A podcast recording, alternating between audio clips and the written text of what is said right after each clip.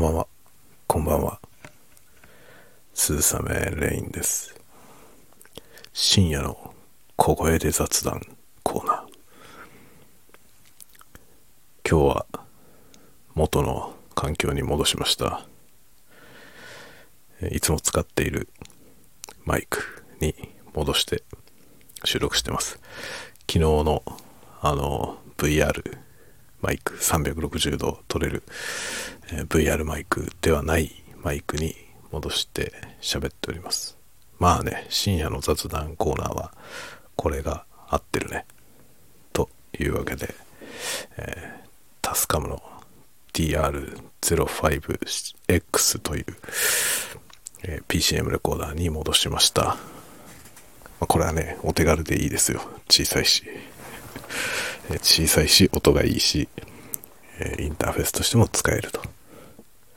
唯一難点はですねこの今、ね、インターフェースとして使うとえ喋ってる音が聞こえないというダイレクトモニターという機能がないので、えー録音したものはですね録音を止めて再生してみないとわからないという感じでありますね。これはちょっと不便。正直これだけは相当不便であります。まあでもね。慣れたけどね。聞こえないまま喋ってもまあほぼ問題ないということでだいぶ慣れました。今日は、えー今ね一つその新しいね VR の H3VR というマイクを使って ASMR を収録していました。でまあこじんまりとねあの椅子に座って机の上でねこじんまりやって撮ったんですけど、えーカメラは GoPro で GoPro を、えーバッテリーを外してねで電源につないでまあそういうやり方をすると熱停止しないという話をですね YouTube で見たので試してみました。この間あのバッテリーでね撮影した時は20分ぐらいでえ熱で停止したっていう現象がありましたんで今日はバッテリーを取り外してねバッテリーなしの状態で外部電源でやってみました。そしたらね止まらなかったですね。でも熱くはなるんですよ。熱くはなるんですよね。ちょっと心配だよね。バッテリーが入ってるとねまあ熱であの本体が高温になりすぎていますって言って停止するんですけどバッテリー入ってない状態で外部電源につないでたら、えーそれが発生しないんですね。発生しないけど熱だけは持ってて これ大丈夫かなっていう感じでしたけど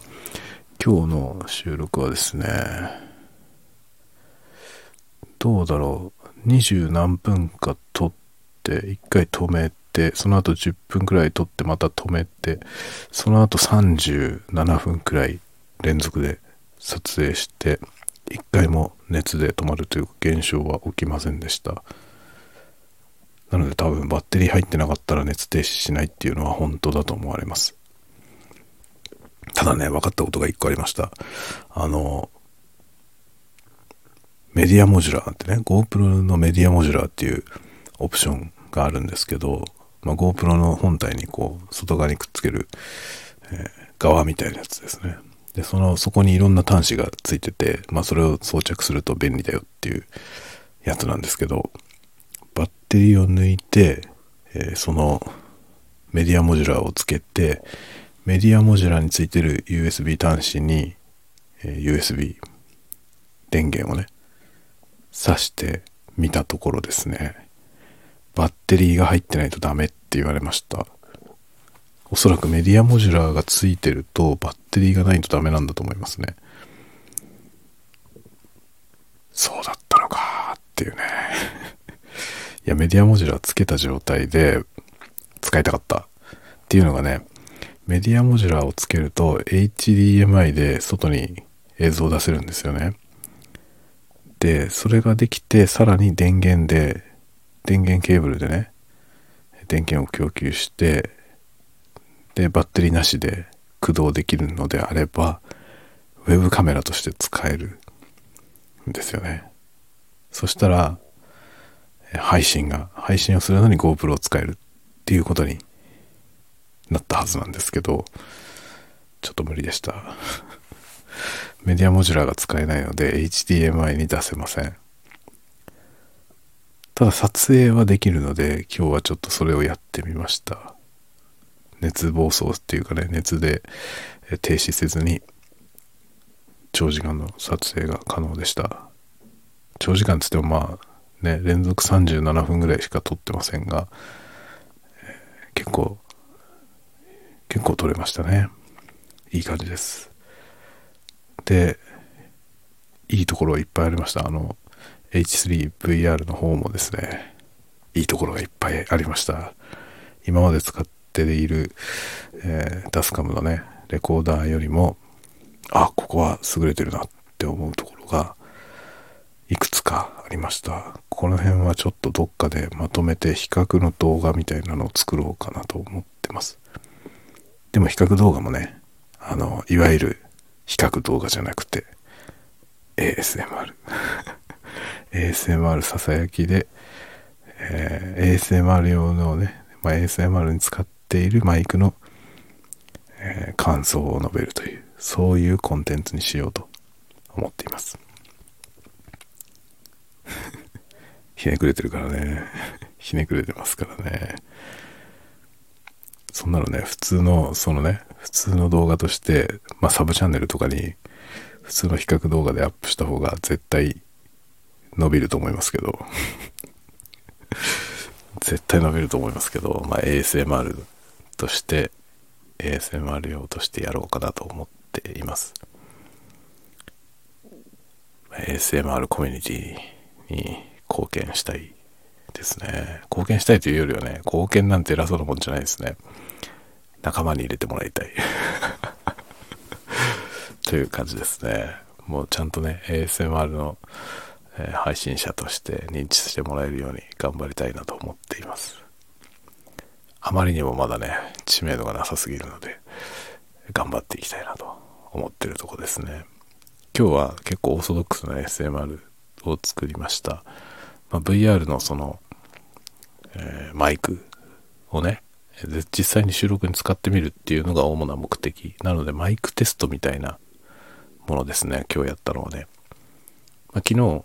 ここでね、あの、スタイフでやったこれも、あの、テストだったんですけど、あれよりより、あの、複雑なことをやりました。あの、実際にアンビソニックっていうその360度で収録して、その収録したものを、あの、ステレオにコンバートするっていうね、そのソフトウェアも使ったことなかったんで、ちょっとやってみました。そしたらですね、意外なことが一つありました。あの、アンビソニックっていうね、その360度音響のファイル形式は、なんか特殊なものだと勝手に思ってたんですけど、違いました。普通のウェーブファイルでした。あの、収録を終えてね、まあ、3種類撮ってみたんですね。あの、アンビソニックのファイルフォーマットの2種類、まあ3種類あるんですけど、そのうちの2種類と、えー、録音時にもうすでにバイノーラルにして録音したものという3つを収録して、で、収録した後に、あの、USB 接続でね、USB のストレージとして認識させて、ファイルをコピーしようと思って、こう開いたらですね、入ってるファイルが3つとも全部ウェブファイルだったんですよね。で、あれと思って、設定をね、途中で変えながらやったのに、全部ウェーブファイルになってんなと思って、なんか間違ったかなと、と思って、とりあえずパソコンにコピーしてですね、で、その、えアンビソニックプレイヤーというソフトウェアが、 ZOOM から提供されてるんですけど、それを開いてみて、ファイルをね、その指定の、というか取ったウェーブファイルを3つとも読み込んでみたら、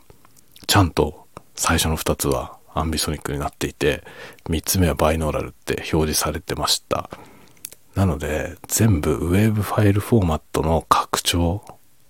なんですね。知りませんでした。ウェーブっていうその音声のね、ファイルフォーマットって、そんなに緩いんだっていうねちょっと驚きましたね。確かにあの1チャンネルしかないモノラルの音声も2チャンネルになってるやつもウェブファイルなんですよね。なので再生するソフトウェアの側でどのように再生するかを決めているってことですねきっとね。知りませんでした。ウェブファイルのフォーマットをちゃんと勉強したことがなかったんでこんなことになっているんだっていうちょっと驚きがありましたね。でアンビソニックはめちゃくちゃ面白かったです。アンビソニックモードで撮ったウェブファイルですね。それをアンビソニックプレイヤーというやつに入れてみたらですね自在に回せるんですよね。めちゃくちゃ面白いですね。だかマイクが僕の方を向いている状態でねその状態で収録したんですね。マイクに向かってマイクと向き合って状態で収録しましたつまりまあカメラの前にマイクを置いてカメラと同じ方向をマイクが向いているっていう状態ですねなので僕から見て右側に音を出すと、収録されるのは左側に音が収録される。まあ、カメラから見たら左だからってことですね。まあ、僕とそのマイクとカメラと対面しているっていう状態ですね。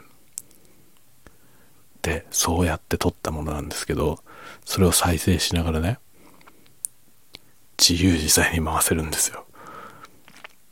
めちゃくちゃ面白いですね。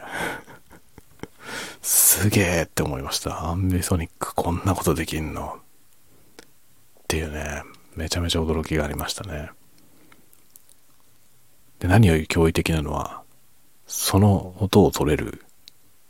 あの、H3VR っていうね、PCM レコーダー、ハンディレコーダー、なんと、2万5千円ぐらいで買えます。安すぎませんか？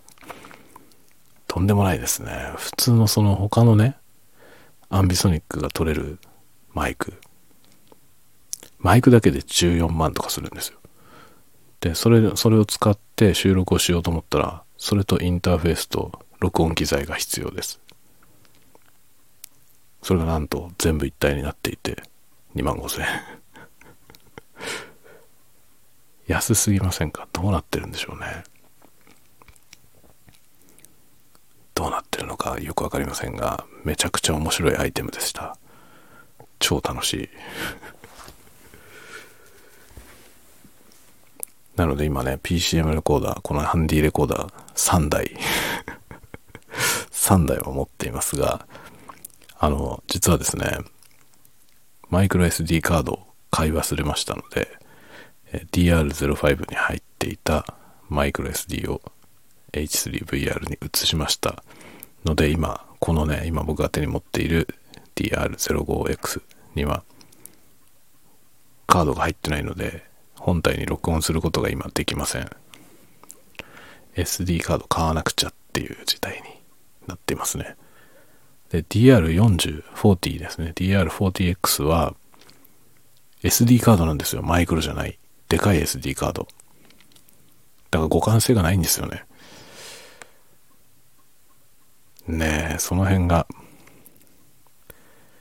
いろいろ疑問ですね。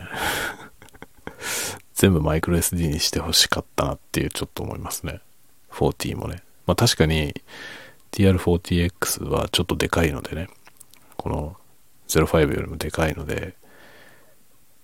まあ、でかい SD カードが入るのは入るんですよ。それはそう、そうなんですよね。だから設計上でかいやつでもいいから、でかいやつにしたっていうことだと思いますけど、小さい分にはね、問題ないはずじゃないですか。マイクロ SD にしといてくれたらよかったのにってちょっと思いますね。同じシリーズだから、このカードがね、こう共有できたら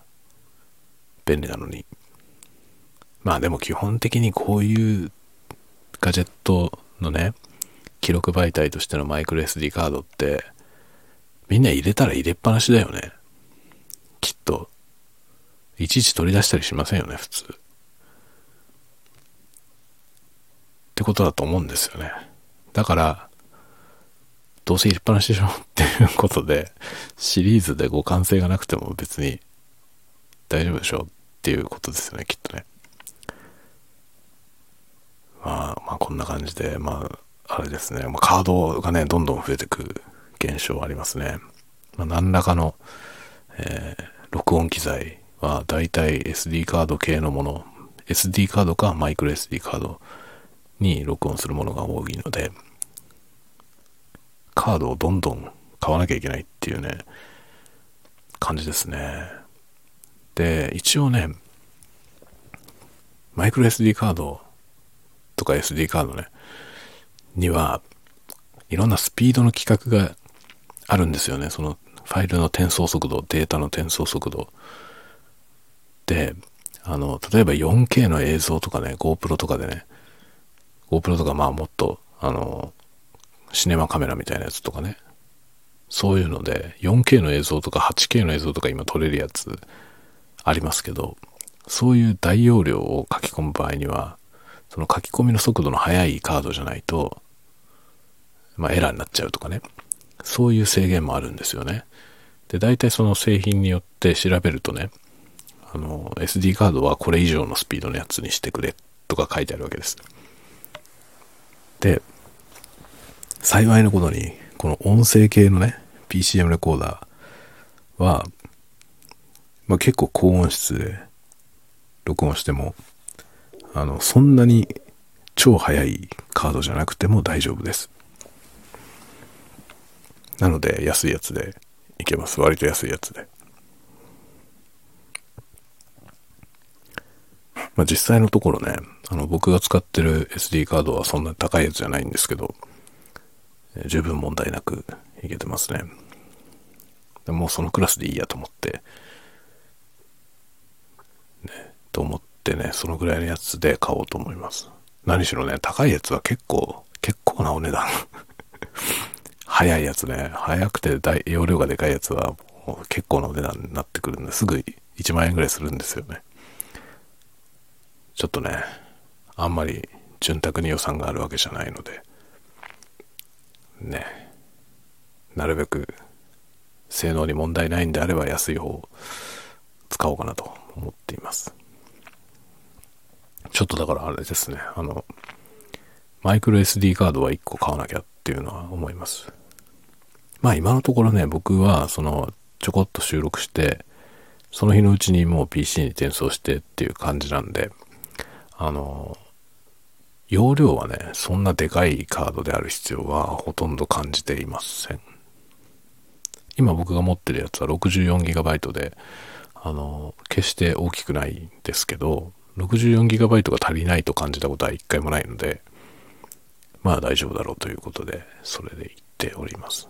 まあ GoPro だけはちょっとね、GoPro にも今 64GB が入ってるんですけど、GoPro はもうちょっと早いえー、もうちょっとでかいカードの方がいいかもしれないですね。より長い動画撮るとしたらね。今ね、そのカードで2時間くらいですかね、あの収録できるのが。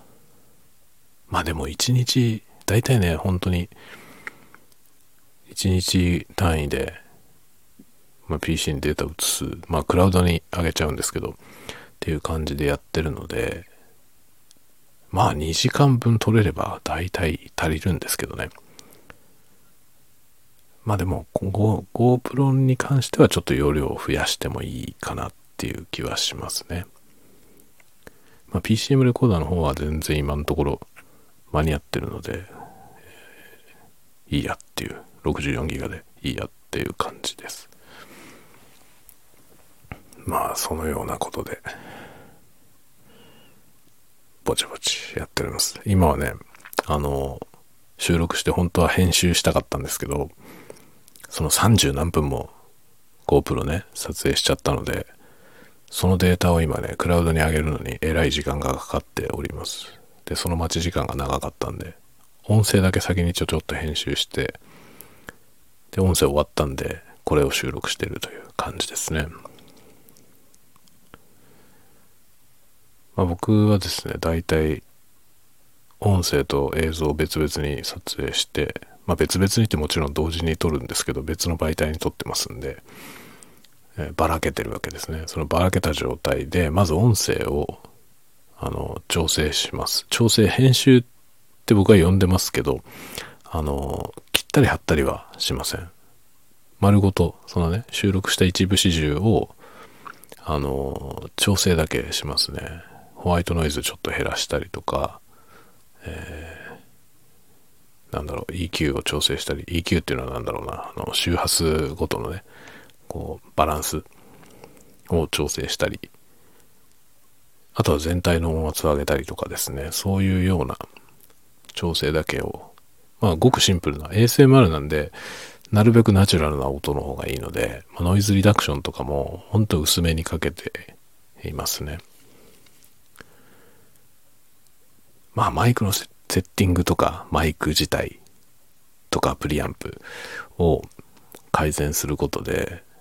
多分ノイズリダクションをですね、どんどん減らすことができます。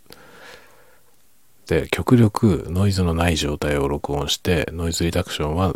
薄くかけるか、まあかけないできれば書けないのがいいんですよね。なんですが現状ちょっとね書けないと気になるレベルで、えー、ノイズが乗ってしまっています。それは何のせいなんだろうというのは、えー、複合的なもんでしょうねきっと。まあ ASMR で結構小さい音を取ることが多いのでまあ、結構ゲインを上げた状態で録音しているんですよね。まあ、それによってノイズが乗りやすい。ノイズが乗りやすいというか、まあ、ホワイトノイズは結構大きく乗ってしまいますね。ゲインを上げるとね。で、この辺が、まあ、プリアンプで、まあ、良質なプリアンプを使うと、より少ないのかもしれませんね。ノイズがね。あとはマイクの質の問題もありますね。もっとノイズの少ないマイクにすれば、より、えー、なんだろうな、ノイズリダクションをかけなくてもノイズが少なくて、かけなくて済むんであればかけない方が、音自体はね、より、なんて言うんでしょうね、ナチュラルな感じになりますから、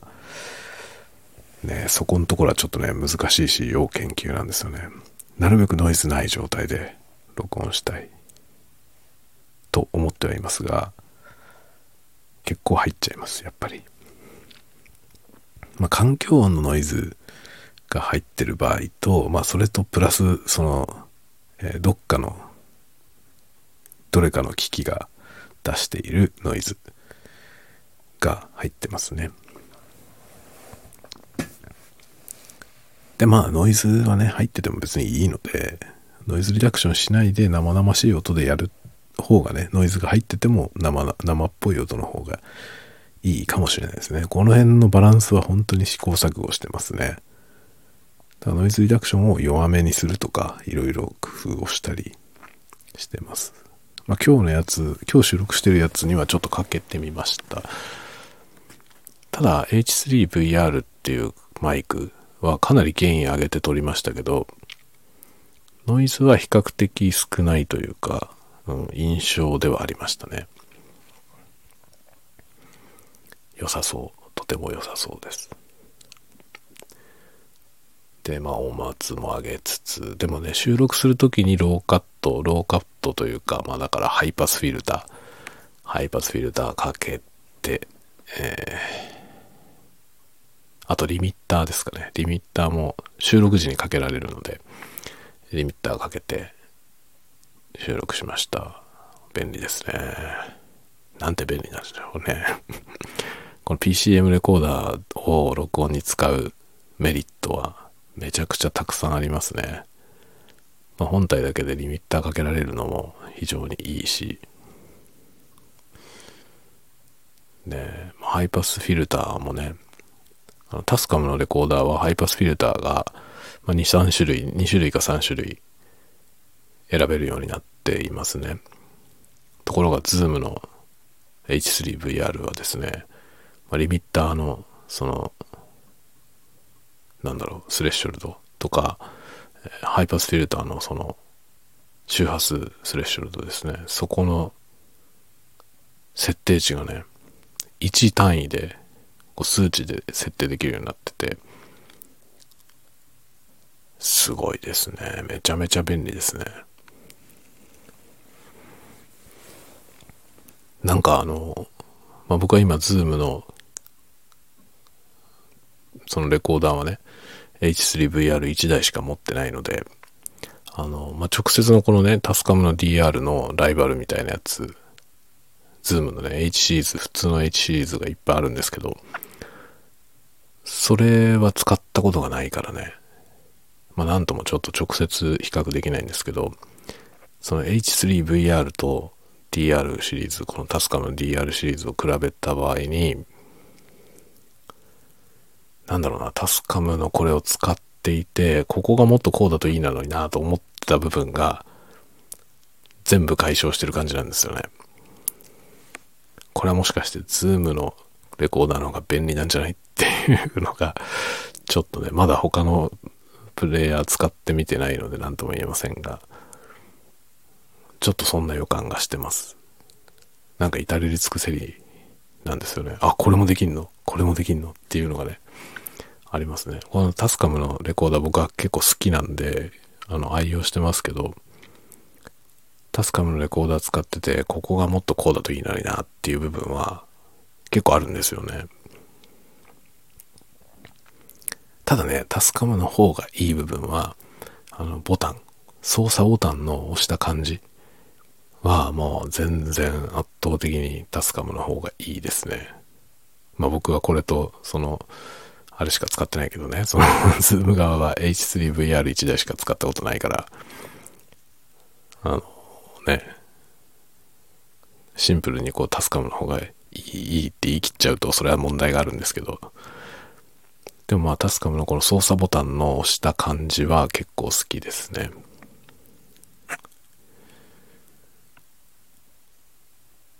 あとはね、メニューの操作。メニューの操作が、えー、 TASCAM の方が若干わかりやすい気はしますね。 ZOOM の方の H3 のメニューはね、目的のものがどこにあるのか探すのがちょっと大変。どこにあるんだろうって思いながら探してって、で、まあ、設定項目がね、選べなかったりした時に、あの、なぜ選べないのかっていうメッセージが出ないんですよね。なので、なんか黙ってリジェクトされていってね、あれ？あれ？ってなりながらね、何が違うんだろうっていうのを探ったりとかすることが、まあ、何回かありました。まあでもこういうのって一回覚えればね、すぐ対応できるんで、最初だけですね。最初だけちょっと不親切かなっていう部分がありましたけど、慣れちゃうともうすぐ気にならないんで。ね、こういう、ほんとね、ガジェットは楽しいよね。大好きなんですよね。何しろね、機械が好きなんですよ。こういういろんな道具。ねダメですね。コンテンツクリエイターは。ね。道具好きすぎると、道具を使うことが目的になっちゃうので ね、手段の目的化ってよく言われますけどね。まさしく僕はもう手段がすぐ目的化するんで、ね、やばいですね。だからなんかね、ASMR に関しては、いいバランスでできてるような気がします。な機材を使いたい欲っていうのも満たしてもらえるし、コンテンツとしてもね、あの、作るのも受け取るのも好きなんで、なんかとてもやりがいあるし、楽しいです。そんな感じかな。ああ、それとね、この間あの、本当 .jp のね、本屋さん、本屋さんのね、あのクーポンが来たって話をしたじゃない。5%オフのクーポンもらってね。もらったから、あ、クーポンが来たからちょっと一冊買おうかなって、あの、欲しい本リストに入れてあったやつの中から一冊、ポチったんですよ。で、それがね、届きました。届いてみたら、ちょっと面白い想定になっていて、あの、ハードカバーのね、本だったんですけど、ハードカバーの本って普通ハードカバーの上に紙の、あの、表紙がね、被ってるじゃないですか、カバーが。それがついてなくて、代わりに、あの、化粧箱みたいなやつに入ってたんですけど、それがね、箱じゃなくて、あの、筒状態。まあ、筒抜けになってるんですよね。で、その抜けてる状態のところに本がこはめ込まれていて、っていう状態のもので、まあ、取り出したらカバーのついてないハードカバーでした。へえと思って、こういう想定あるんだと思ってね。で、僕、あの、今回この本買うにあたって何にも確認せずに、そのリストの中で、ね、リストにあった欲しい本のリストにね、の中に、まあ、自分がかつてどっかのタイミングで欲しい本リストに入れたんで、なんか惹かれるものあって入れたのは間違いないんですけど、どんな本かっていうことをすっかり忘れてて、適当にね、値段とタイトルだけ見てね、このぐらいの価格帯でっていうのを見ながら、あの、一番興味のありそうなタイトルのやつをポコってクリックしたんですけどね。で、届いてみて、届いてみたらね、短編集だったんですね、小説の。それすらもわかんないで買ったんだけど、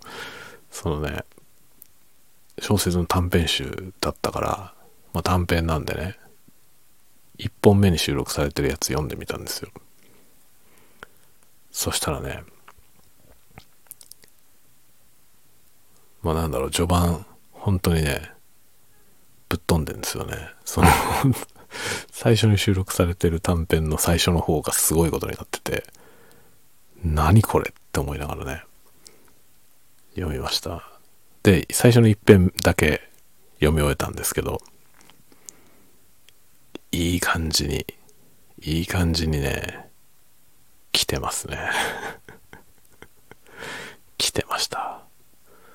まあ、一本目に収録されてたその作品は、なんて言えばいいかな、ジャンルで言うと、ホラー。多分ホラーですね。で、まあお話としてはね、そんな珍しいもんではなかったですね、テーマもね。あの、扱ってる内容はそんな珍しいもんではない。けど、文章がいっちゃってるんですよね。すごいいかれたことになってて、あの、いかれたっていうのは僕が書いてるみたいな方向に行かれてるんじゃなくて、あの、普通に読める。まあ、ちゃんと普通の文章なんですけど、書いてあることがね、結構狂ってんですよね なんだろう、主人公がだいぶね、普通じゃないんですよ。なんかね、行かれた行動なんですよね。だから主人公が、の行動に対して、で、それ主人公の一人称で書かれてるんですよ。で主人公の一人称で書かれてるんだけど、主人公の行動にいちいちツッコミを入れたくなるんですよね。あの、え？って 驚くような行動を取りやがるんですよ、その主人公が。え？ー、え？ー、ってなりながら読んで、何だったろうこいつって思いながらね。でもそのね、結構特殊な行動をと取るしね。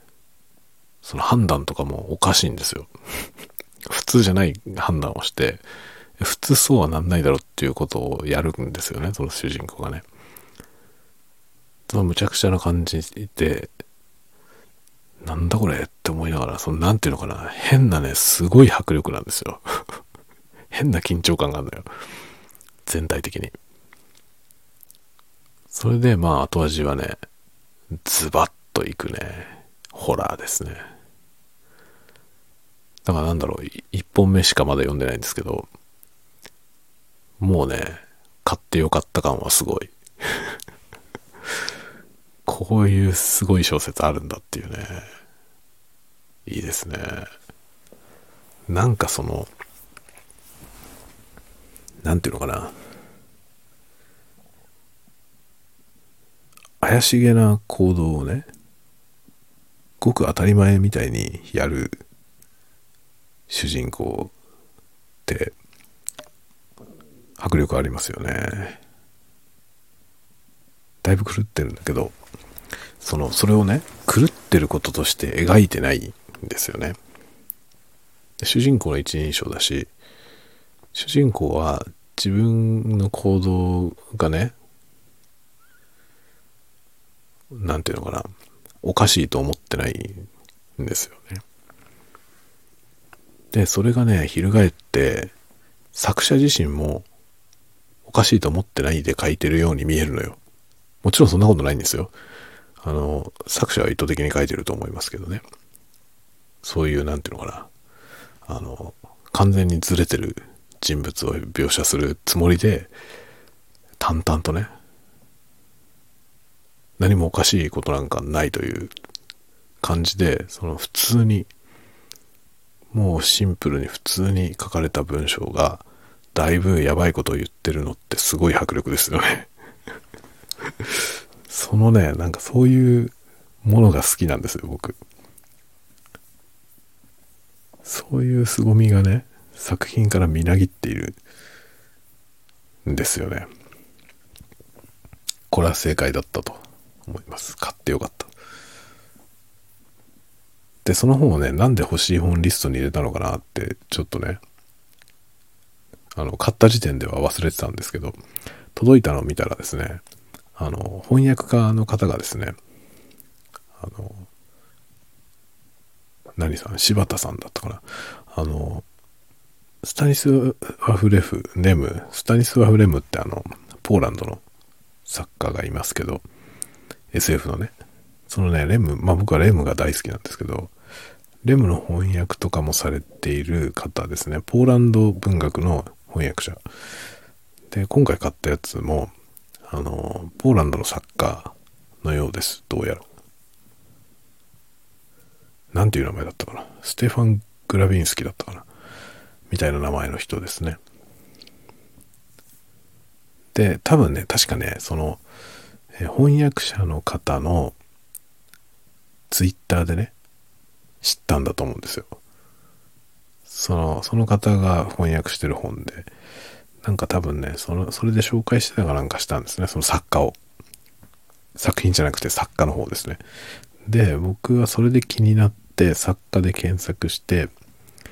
で出てきた本をね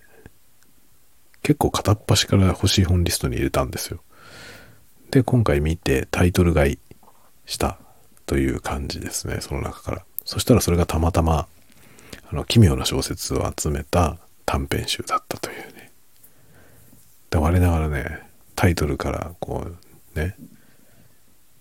タイトルの印象だけで買いましたけど大正解だったと思います。まさしく僕が読みたいようなものが収録されてる短編集だと思われます。まだ一編しか読んでないんでこれから明日もねあの映画見に行こうと思ってるんで、え持ってって。道中電車の中とかで読もうと思ってます。いやーいいですね。今日久しぶりにちょっとね本読みました。で GoPro のデータはクラウドに上がったでしょうか。まこれねクラウドに上がったら上がったで今度はクラウドからダウンロードするというプロセスがありましてそれにも時間がかかるんでもういずれにしても編集は明日以降だなっていう感じですね。いやーでも明日になっちゃうでしょ？編集。それで明日はいろいろねやることがあるんですよ。あのピアノの発表会子供のねピアノの発表会が近づいてきたんで発表会で着る服履く靴とかねそういうものを買わなきゃいけない。ということでねそれを買いに明日は出かける予定ですそうするとね多分帰ってきたらもうバタバタして夕方でしょそれから